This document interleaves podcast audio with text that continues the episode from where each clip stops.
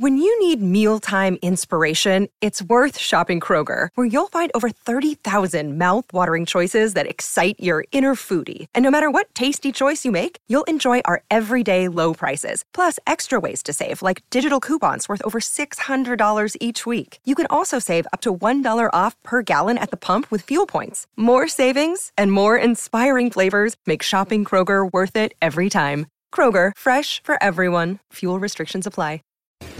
Welcome to the Fantasy Throwdown Podcast. The Fantasy Throwdown Podcast. Bringing you the latest from the world of daily fantasy sports and gambling so you can stop Googling how to join a squid game to cover all those parlays you thought were such a sure thing. Now, sit back and listen to one of the sharpest minds in the game. Here's your host, Dwayne Calendar. Hello, everyone. Welcome to another edition of the Fantasy Throwdown Podcast. I'm your host, Dwayne Calendar. Getting right into it because we have March Madness right around the corner, but we got more free agency news, and we'll we'll get to uh, the NFL. But uh, a quick update with baseball.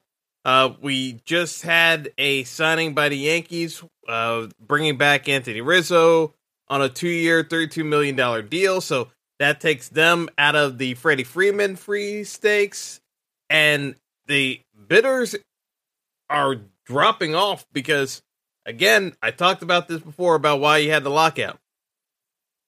Because you got teams making business decisions and they do not care.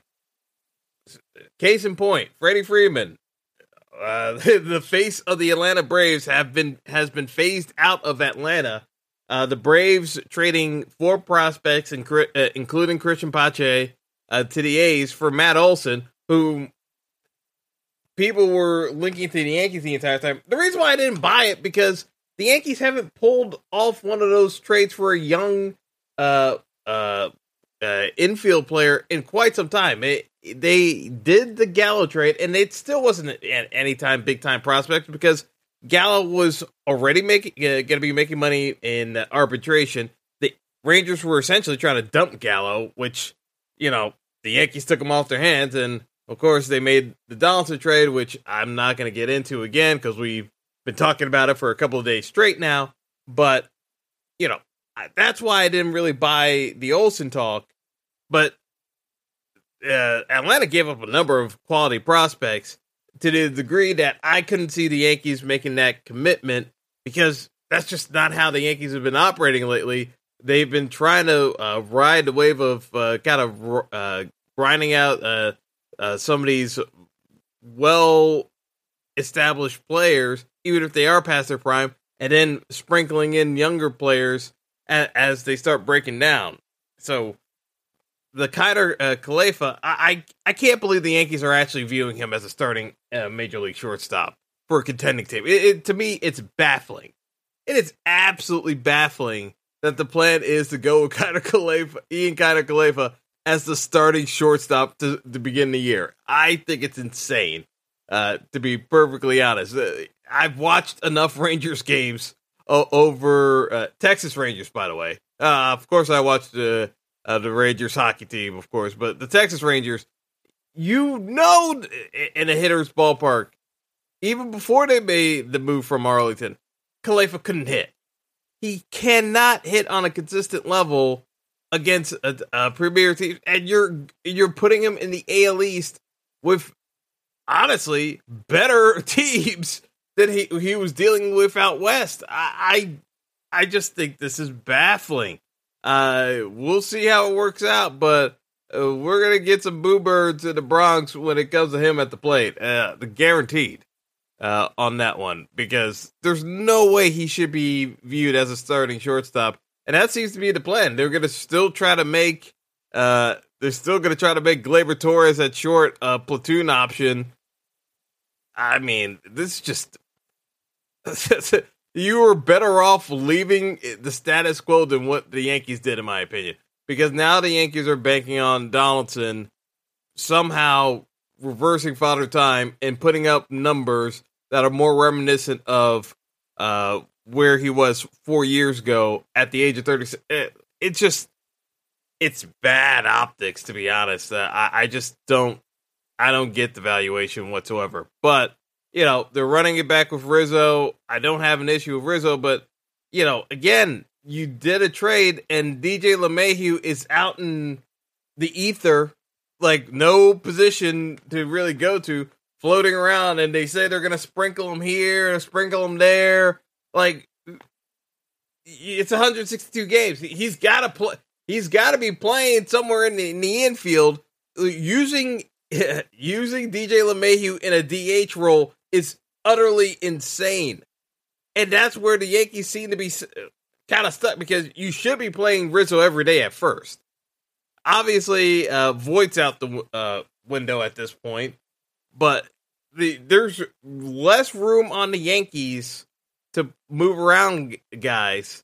And unless you're DHing Donaldson and having again, you don't want to be playing Stanton too many games in the field. Judge's injury prone. The Yankees have got a bunch of holes, and they still don't have left field resolved. So again, I talked about this yesterday with the Winker uh, being thrown in into the Suarez salary dump. How that was far more beneficial to the Yankees than what they actually did over the weekend. And it just looks worse because now that you again, I'm not saying I dislike bringing back Anthony Rizzo, but you get less seats at the table, and there's a lot of inflexibility on that roster right now. So we'll see. We shall see. I I just look at it. It's bad roster construction whenever you have pieces that cannot be interchangeable, and you've got an aging roster that is not getting any younger. So it is what it is. But uh, that is the latest update. Uh, the Braves uh, not only traded for Matt Olson, signed him to an eight-year, $162 million extension, I believe. Uh, but the, uh, the case in point being Matt Olson's going to be making more money than Ronald Acuna and Albies uh, over the average of his contract. Again, this is why people were up in arms about the Acuna and Albies extensions because they signed way too low of an extension deal. It was a terrible offer by their agents. They did a terrible job. Yes, they got money, but they are so well underpaid for what the market actually bears for their skill sets. And now Matt Olson just comes in uh, from Oakland making more than they do. And yes, Matt Olson's a nice player. Acuna and Albies are way more valuable than Matt Olson. It's not even close. And he's making more than they are per year. I'm just saying, it's just one of those things where your agency representation is of the utmost importance and knowing your value, you got to know it. it. When you're ever doing something in life, you got to know your value. And yes, they took a the safer route of guaranteeing money up front, but long term, those deals are going to bite them uh, when they look back on how much money they left on the table. There's no question. There's no question. Uh, there's there's very little that uh, uh, Acuna and Albies can say at this point, other than they signed deals that were well well below their market value. But yeah, uh, the Braves took a cheaper option in Olson than what they would have paid for Freeman. They're paying less per year than what they probably would have ended up doing for Freddie Freeman. Yes, he's the face of the franchise. The fans want him back. But at the end of the day, organizations are going to make decisions in their best interest. And sports fans have, like, kids, they keep not learning this lesson in the fact that they do this all the time. And then they blame the players when the players look out for their best interests. It's like they're grown adults. You got you got to be able to make your own decisions. And Freeman's going to get paid more uh, in the in in the tail end of his career, and the Braves are going to move on with a cheaper option. Who's younger? It, it is what it is, and Olson's a hometown guy anyway uh, for, uh, to the Atlanta area, so it'll work. It should work out. But I'm sure Braves fans would have rather had Freddie Freeman there for the entirety of his career. But hey, that that's uh, That's the way it breaks sometimes. It, it doesn't always work out that way, but he, he at least got him a title. So let's get to the NFL story I want to talk about. The Dallas Cowboys and free agency debacles. I love talking about the Cowboys uh, when it comes to this because Jerry Jones, it, it, it's always fun. It's always fun.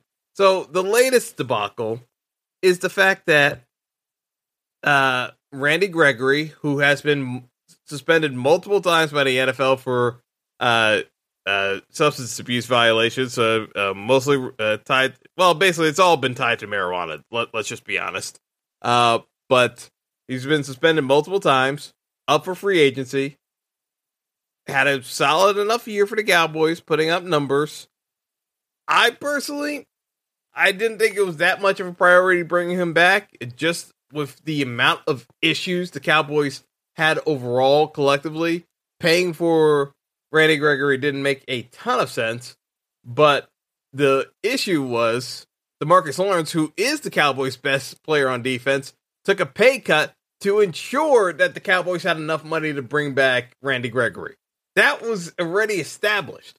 So Demarcus Lawrence took the pay cut to bring uh, to get Randy Gregory re-signed.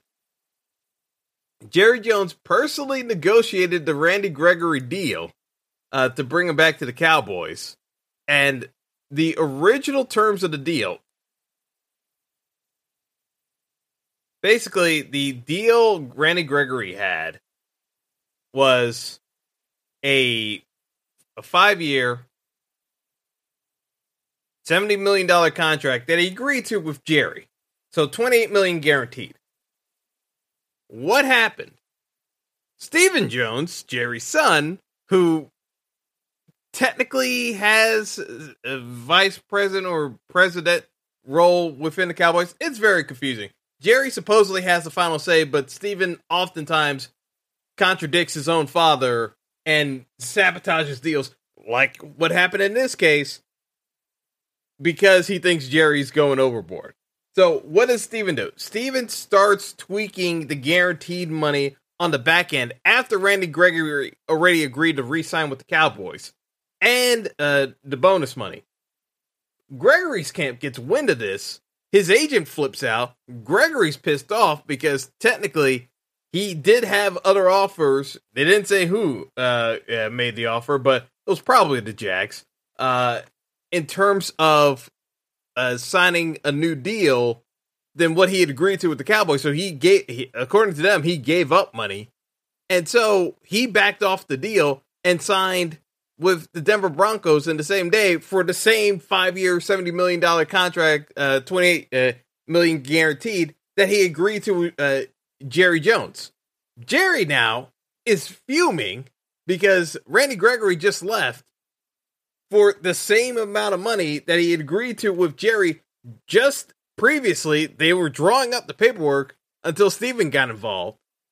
So it looks like the Cowboys went back on their word, which is exactly what happened because Stephen didn't agree, like the deal and uh, Jerry didn't run it by him because Jerry does whatever he wants. He owns the team and he's not going to fire himself. So they are in complete disarray. Gregory re, uh, signs with the Broncos.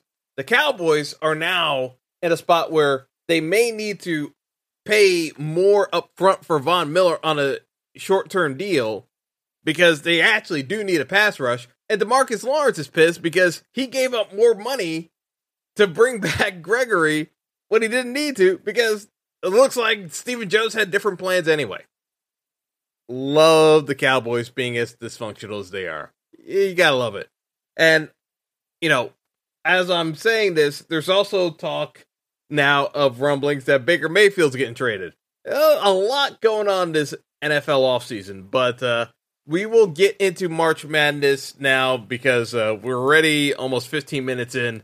So let's start breaking down uh, these regions. So I'm actually going to start off with the region that I'm still thinking is pretty much straightforward. So uh, we're going to start with the West region overall.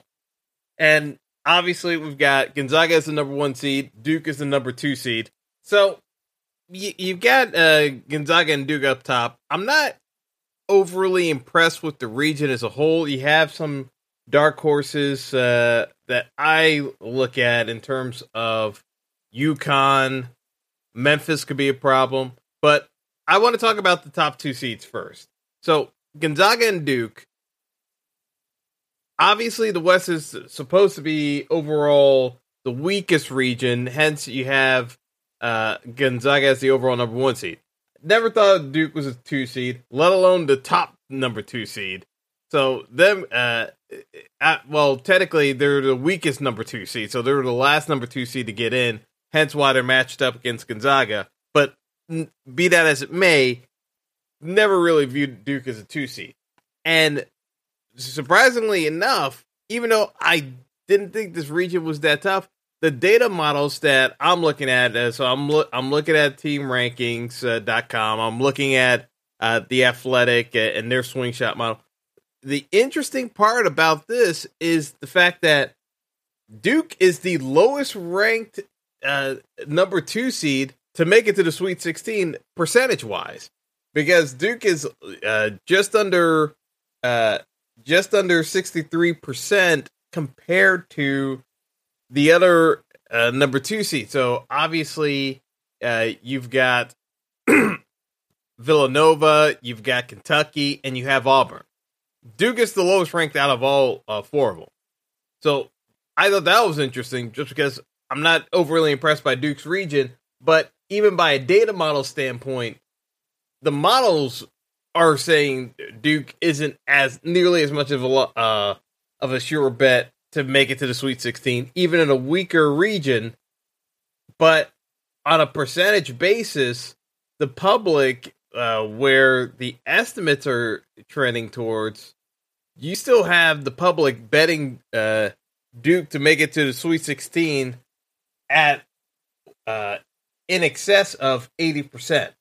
The the most popular number 2 seed is Kentucky because they they have uh, the Wildcats at nearly uh, 88% uh, advancing into the Sweet 16 uh, based off of uh, what uh, the data is showing from the public. So the, the public is in love with Kentucky.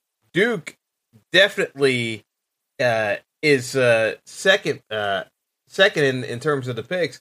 But from a data model standpoint, when we're looking at the West itself, though, Duke, you've got a variant, uh, negative variance of actually making it to the Sweet 16 versus the public. And you're going to see that with the higher seeds. But Duke, it's a little bit uh, more transparent seeing how much of a discrepancy it is compared to some of the others. So you're getting a wider range because they're as popular with the public versus the statistical odds uh, from the data models of Duke making it. Now, that's not to say Duke can't make it because obviously they still have uh, over a 60% chance of making it into the Sweet 16. But as you start making your way into uh, into uh, uh, the Elite Eight in percentage odds wise, so you got to look at it and say where uh, where does it uh, look for uh, uh, Elite Eight odds?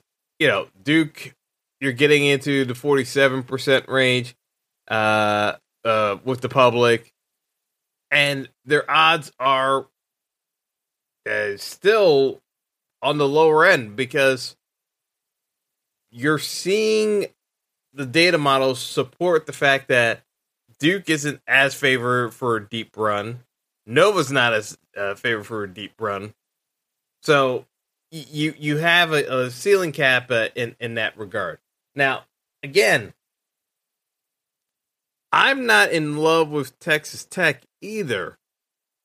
So it may be a case of early rounds. Yes, uh, everyone's picking Duke, but as I stated before, I'm not in love with this region. And as fewer people begin to pick Duke and they'll start to deviate into that second weekend, Duke, while not a tremendous pick by any regard, having uh, Duke becomes less of an issue as you get further into the tournament because people are expecting Duke to make it to Sweet 16, and it uh, and then you're you're going to start seeing upset bids, uh, uh, brackets, uh, uh, place Texas Tech in over Duke to begin with in the sec in that Sweet 16 going into the Elite Eight. Again, I look at it from the standpoint of if you're looking at Texas Tech and uh, as the three seed, and we'll we'll talk about uh, the Red Raiders. I mean, Texas Tech, and again, you look through all the defensive metrics. Texas Tech is, in my opinion, the best defensive team in the tournament. It basically uh, boils down to that that much. However, I will say though that in terms of their style of play, you know, uh, the, the, adjusted uh, defensive efficiency, they're number one in KenPom rankings. The area that I kind of get worried about with uh, Tech is the fact that they're 211th in tempo. And Houston's another team where, again, low tempo teams, uh, and that's 211 out of like 300 plus uh, teams. So you get into these situations where I have a little bit uh, harder time adjusting the teams. See, if they were a little bit more efficient on offense, I wouldn't worry nearly as much. UCLA has this issue too, where they're a low tempo team, but they're both efficient on offense and defense. We'll get to UCLA in in, in uh, uh, coming up in uh, a future uh, region breakdown, but I I look at Texas Tech as a case where, yes, statistically, you definitely rank them higher than Duke. So, in terms of uh, of a potential matchup down the road, I would still lean more towards uh, Texas Tech over Duke, even though I'm not necessarily in love with Texas Tech. But again, this depends on your scoring format because at the end of the day, you're going to start uh, needing to nail down these elite eight picks and get them right. I think you're you're still getting a big percentage of the public banking on either an early upset for Duke, so they'll take Michigan State uh, over Duke, uh, and it's not as though Duke uh, can't get knocked out. I mean, I just told you, Duke has a sixty uh, uh, is just over sixty percent chance, according to the data models, of making it to the Sweet Sixteen. So it's not out of the realm possibility that Michigan State knocks them out uh, because they're they're given a little bit under of a twenty five percent chance of winning that game against Duke. So it is a legit upset possibility, and depending on uh, your format and where you're playing, you may even get a higher percentage of people calling for that Michigan State upset. So, you know, if you got Michigan State alumni in your brackets, you have a kind of good sense that, you know, you could have more than 20% of the pool picking Michigan State over Duke. And it wouldn't be the craziest thing in the world to then just go with uh, the team that's still expected to win in Duke and try to head off the competition that way. So you're constantly uh, gauging who's in your pool, what's your scoring format, how many brackets you're playing, because in this region, I could see Duke getting uh, getting to the Elite Eight, and I could see te- uh, Texas Tech getting to the Elite Eight. The teams that I have a difficult time wrapping my arms around are Alabama and Michigan State because I think from a uh, just a statistical standpoint, Alabama is one of the more susceptible teams, in my opinion, of getting bounced in the first round. They were 19 and 13 on the year. They were one of the least impressive defensive teams uh, coming into the tournament. Uh, in terms of how they got in, they got in based off of a strength of schedule uh, uh, consideration in the rankings of how many tough opponents they play. But I would also beg to argue that they got beat by most of the tougher teams that they played. So it makes it a little bit harder to digest Alabama because I think they're going to be facing similar competition level in uh, the winner of Rutgers Notre Dame, where again, depending on your scoring format, if you're doing value on top of the seed or you're doing multiplication, you may be backed into a corner where you need to be picking some upsets in this region. And the upset people have been gravitating towards is Vermont over Arkansas. The issue with uh, uh so uh, Alabama is the six seed versus the the playing game winner of Rutgers Notre Dame. Uh, Arkansas is the four seed. People are uh, the popular pick has been leaning towards going uh, the Vermont side of things. Now, here's uh, here's where we kind of look at the numbers. Depending on the data model you're looking at, you're going anywhere from a 30 to 33 percent chance of an upset by Vermont. Now, depending on the format of your contest, that in of itself is worthy of consideration from a value theory standpoint of getting the upset points if you're adding the seed or better yet multiplying the seed. Uh, i would say if you're m- multiplying the seed times uh, the round value vermont makes a ton of sense. Mainly because you still have uh, uh a couple of big dudes uh, in the interior where uh, you got Ryan Davis, who I believe was a transfer portal uh, player that came in, but he's 6'8", 250 in, in the post. And Vermont's playing style, they take a ton of threes. Uh, they shoot over 37% uh, from three point range most of their field goal attempts, uh, I believe it was 42% of their field uh, field goal attempts were from the three point range. Now, those are signs where they like to stretch uh, uh, stretch you out and and take jump shots. Now, when you're playing Arkansas, the the counterpoint to that is Arkansas loves to run. They like to get on the boards. They like to run. Eric Musselman's going to be pacing up and down the sideline like a uh, like the madman he is as a coach, but they're going to be hustling. If Vermont is going to play as slow as they do because they were 288th in pace, and they start missing their threes, Arkansas can get back in the game even if they're down. So this is one of those where I like the upset if we're doing this based off of additional value on top of the seed.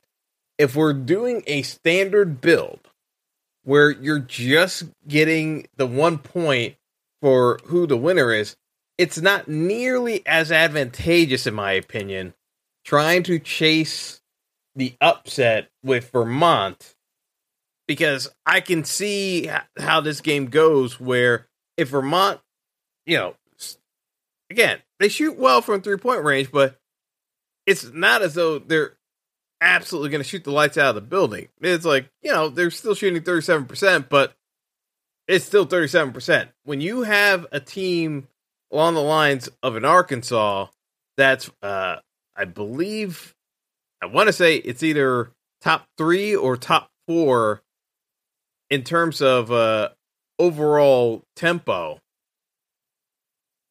And they're actually kind of uh, crashing boards. I don't necessarily love uh, the pace of uh, matching up a team that plays slow against a team that wants to run up and down the court. That's where I get a little bit worried about. Uh, I get a little bit worried about uh, uh, the Vermont upset pick because I, I could see how Arkansas takes care of business against Vermont if Vermont doesn't uh, shoot at an incredible clip to justify it. So this is one of those where, yes, I definitely could see the upset happening. It's just one of those where it's it's a specific win condition for Vermont uh, that I'm I could certainly take a couple of stabs on, but I'm not going to go too crazy over the actual uh, actual pick itself. The line of the game itself, though, is still at which it has the line at like five and a half. So again, it's not a huge spread. Uh, so don't get me wrong. It's just one of those where I kind of look at it and say, you you have other upset picks that are going to be playing that day, and again, we'll get to them in in some of these other regions where it's it's a tighter spread. So you could make a, a case where you know that UConn game again not necessarily saying it, it, because I actually like UConn, but it, if we're going by spread uh, pick, they're only a six and a half point favorite uh, over uh, New Mexico State. So again, a lot of folks have been talking up uh, the Arkansas getting upset, but if you're looking at the spread, UConn is pretty much in the same boat uh, as Arkansas. So uh, you know, it's a 5-12 matchup for UConn. So folks love uh, betting on those 5-12 matchups. It, it it just interesting that uh, in terms of upset uh, plays, there's been far more talk on Arkansas getting upset by Vermont than UConn getting upset, even though the spread is very similar. UConn data model wise, it's rating out to 75% chance of advancing. Arkansas just under 66%.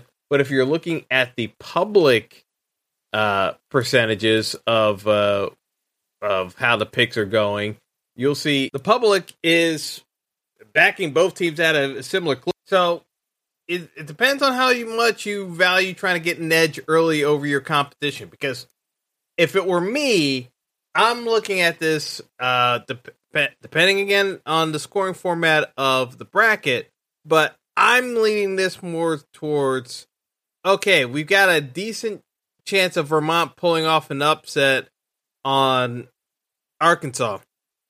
UConn should be in pretty good shape against New Mexico State. Uh, if you match Vermont up against UConn, you know, based off of uh, looking at uh, some of the hypothetical matchups of UConn versus a Vermont, realistically, this leans uh, this leans more towards uh, UConn uh, getting there about two thirds of the time, about sixty seven percent, uh, just under, uh, just a shade under that. So again, it's still a you still got a shot with Vermont if you want to go deep uh, with Vermont in a pool where you're going to bank in extra points for upset value. It just depends on your scoring format. Me personally, I do like UConn's odds uh, moving forward into the Sweet 16. So I'm not as concerned about uh, a, calling for upset bids, but you know, if I'm if I'm taking a shot in the dark, Vermont is around a 15% chance of making it to the Sweet 16. So it depends on how much edge you're willing to visit because outside of all the dark horse candidates, and even Memphis is uh, uh, just under a 14% chance of pulling off an upset against Gonzaga and get to the Sweet 16. Vermont's higher. From like if we're going off of uh, a scoring format, Vermont's going to rack you up more points than a Memphis will, and Gonzaga's still the best team in this region. So to me, you can roll with a Vermont depending on your scoring format, and that is your best bet of getting different from brackets if you want to have a bit of a surprise and someone making it into the Sweet 16. Vermont at a 15% clip, that's worth rolling the dice, uh, depending on your scoring format. If you can bank in that 13 seed value into your into your point total uh, for two rounds, uh, and and and you don't have to get that much different in some of your other uh, bracket regions if you've got a Vermont into the Sweet 16. But that's the thought process of one way to go about it. I know, uh, folks, we're also talking at uh, Davidson. The issue I see with Davidson, and again, data model wise, they graded out pretty well. They had a 14% chance of making the Sweet 16. Because you may not like Duke, it may make sense to uh, call for that upset, but the I'm telling you, a popular pick is going to be Michigan State uh, upsetting Duke, and I don't necessarily like Michigan State all that much to feel that great about the pick. And if the you're still going to get over twenty percent of public calling for that uh, uh up uh, upset because again, some folks are alumni. They, it, it will influence your pool. The bigger the name, the school. Michigan State historically gets more steam the larger your pool size is, the more you're going to see outliers. In Michigan State and North Carolina are amongst those outliers of teams that, even though they're underdogs in certain matchups, they're getting a ton of uh, steam in terms of selection picks, and it influences your bracket pool. So it's always good to take a, a quality survey of who's in your pool and kind of know what uh, if they're alumni, they got an affiliation with a particular school or lean for a particular school, and you can start kind of game planning how you're going to approach it. But the na- the teams that I I look at and to, to be under serious consideration, I I would say you're looking at that Rutgers Notre Dame game because I think they're both talented enough to pull off an upset on Alabama. And you're looking at Vermont uh, for a potential consideration on this. Mainly because if you get if you get that uh, playing game winner over Alabama, I know I've talked about Texas Tech being a defensive squad, but sometimes they get into those offensive droughts and you can catch them. And it's just one of those things where you play a team that isn't great at scoring and it's a back to back because you ha- always have to remember that second game is a less than 48 hour turnaround from you got the opening round jitters, you got that out of the way, you got a less than 48 hour turnaround to prep for a team that you haven't seen most likely all year long. And in scouting everything else, the things that usually suffer the most are on the defensive end because you're you're trying to make switches, you're trying to make defensive uh, changes on a squad that you haven't really prepped hard for because you didn't know if you were going to play them or not. So to me, that's why I I like backcourt play when it comes to NCAA tournament, and I like teams that have an ability to score without shutting the other team down defensively because yes, while you can shut down the team defensively, if you're struggling to score, it makes it that much harder for you to close out games unless you're an excellent free throw shooting team. And a lot of these teams are just not that. So it's it ends up becoming a little bit of a, a trickier situation. So again, depending on your scoring format, I'm looking at the playing game winner, the, the 11 seed, and I'm looking at Vermont because you can get value out of those uh, seeds uh, with additional point total, and it's not necessarily going to crush you if you miss on them, uh, just because of uh, uh, of the point allocation in the early rounds. But uh, my preference would be leaning towards Vermont, even though I could see Arkansas winning that game. It's worth a stab depending on the scoring format of your bracket. Now, in terms of the overall winner for the region, I'm still in in the mindset of Gonzaga overall uh, making the Final Four. It they've got just under a 50% chance of making it out of the region. Next up, you got uh, Texas Tech at uh, just under uh, 14%. Duke is actually below Texas Tech. And again, I talked about this. The KenPom rankings have Texas Tech above Duke. Uh, Duke's under uh, twelve percent, and then it falls it falls off after that. You got Arkansas well under ten percent. I think they were under uh, at, yeah they're under seven percent.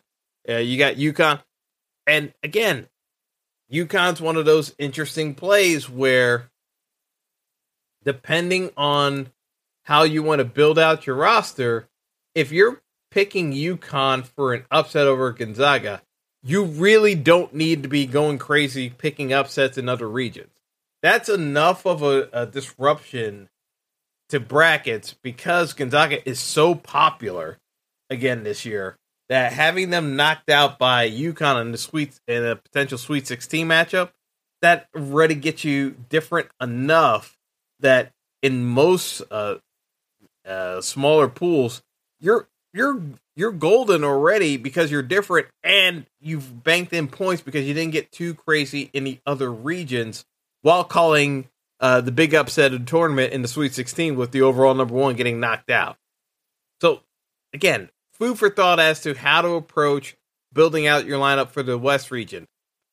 Again, end of the day, I still lean heavily towards Gonzaga, but it's not the craziest thing in the world uh, having uh, these alternatives uh, uh being uh, presented because it does make a difference uh, come your bracket selections as to how folks want to approach the thought process. But going going chalk isn't the answer, but revisiting some of the prior concepts of what the what has worked in the past, I, I am very much in favor of it. So you're getting the value seed uh, uh, boost with of these squads, and you know it kind of comes down to uh, how these uh, regions were arranged. This is a weaker region, but because it's a weaker region, you get some value out of the double digit seeds uh, making a run.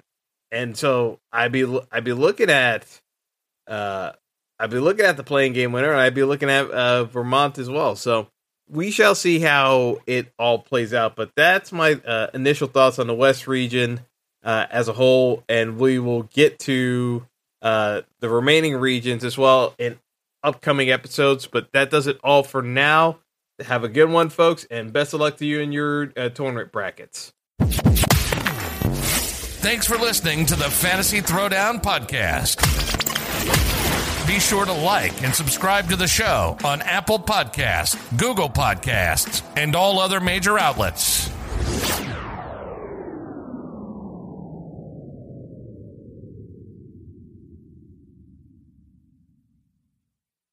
Ready for a career in behavioral health? Earn your online degree at Herzing University. Choose from health and human services, psychology, or social work programs. Gain the skills to work, coordinate, and manage nonprofits. Secure a bachelor's in psychology to study mental health or advance your social work career through our online Masters of Social Work. Let us help you become a social change agent. Your future starts now at Herzing University. Text health to 85109. That's health to 85109 or visit herzing.edu.